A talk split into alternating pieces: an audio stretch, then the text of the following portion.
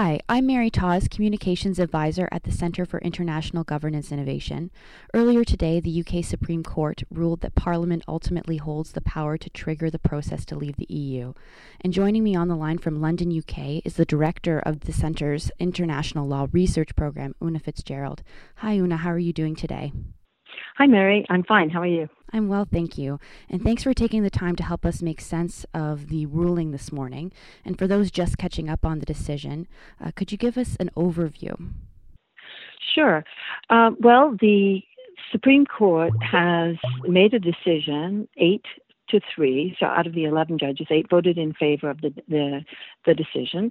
And they've concluded that, in fact, it is Parliament that has the authority to uh, give notice under Article 50 of the Treaty on the European Union. This was uh, contested. Um, Theresa May and the government had argued that their authority to make and unmake treaties, which is under the Crown prerogative, would allow them to simply withdraw, give notice under Article 50 and withdraw from the European Union. But the court um, concluded on in these uh, cases that in fact that's not the case. That this is um, that the unmaking of law has to be done by Parliament, that it's not something the executive can do.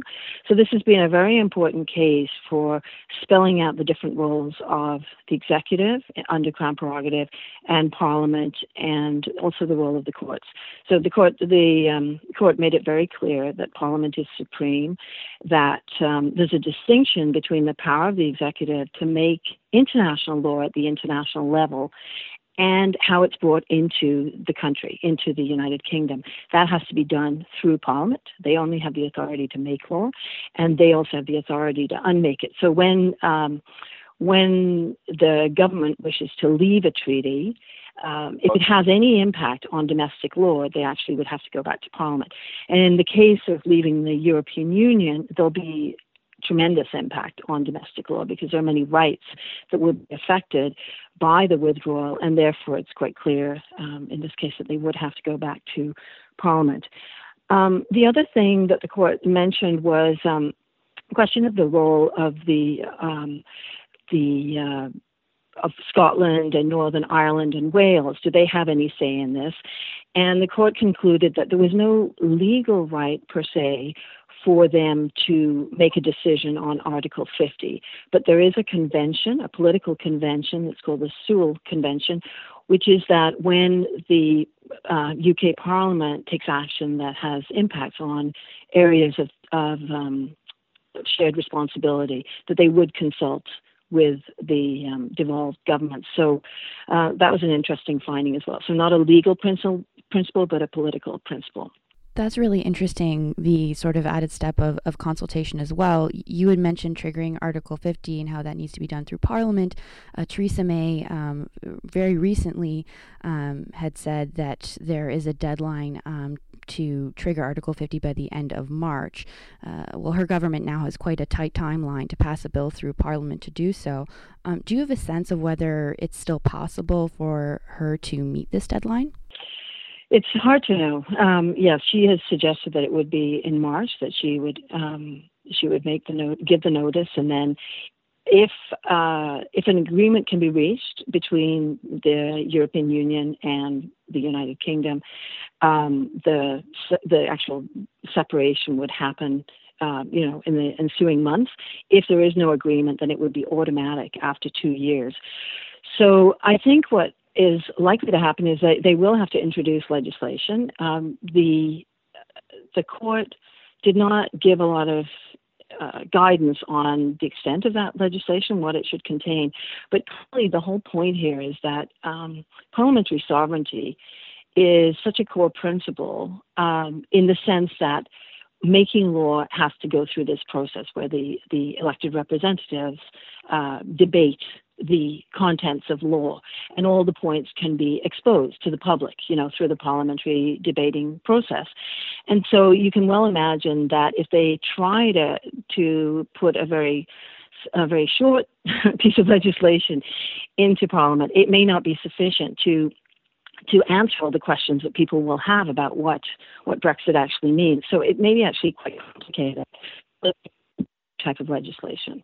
Um, so it, it, really will be, um, you know, a political decision that will play out. You know, do they try something very small, short, and see if they can get that through Parliament, or will they be um, required to actually um, put in more detail? Will there be amendments from the uh, House of Commons or the House of Lords? What what will happen? It's it's what basically what does happen if it goes to Parliament is that the the government itself loses some control over the process, and it obviously becomes much more um, representative. So I guess we all will have to wait and see what happens. I mean, one speculation I heard was that it could even lead to um, a new a new election if um, if there were real problems with this, but we just don't know. Mm-hmm. In The Guardian earlier today, uh, Gina Miller, the, the lead claimant in the legal fight, uh, said that this ruling is a constitutional victory. Um, and there have been some questions on, on social media this morning about the significance of this particular ruling, given that it's upholding a, a previous ruling uh, from, from November. What do you see as the significance of, of this decision? I think it's some. It provides some very important guidance to uh, the people of the United Kingdom because it's become very polarized here uh, with you know all sides claiming that the different um, the different branches of government are overstepping so or overreaching so you know miller's case was that the executive was overreaching um, the government's case was that um, this was not a subject matter for the courts to consider. And the courts have had to be very careful to explain that, look, there is a role for courts to sort of set the boundaries between the executive and parliament and lay down the rules. They don't want to get into the merits of, you know, whether Brexit's a good thing or a bad thing, but that somebody has to be able to independently um, adjudicate those disputes between the executive and parliament and people. And um, and the other thing, it's a real, from a constitutional point of view, that's really important is it sort of shows that while Parliament is supreme, um, it, this is this is such a key principle that when they pass legislation such as a referendum act, they can either choose that the results of the referendum are advisory or that they actually automatically get implemented into law. And in the judgment, they give examples where there have been referenda held where there's actually legislation ready to take effect if the referendum um, passes by a majority. Well, they didn't follow that approach in this case, so the court concluded that this was a re- this referendum was intended to be advisory, and that then throws the ball back to Parliament to uh, go through the normal process of representative gov- government, where uh, the the elected representatives have to develop legislation and pass it into law. So, very interesting case from a constitutional point of view, and of course, from my point of view,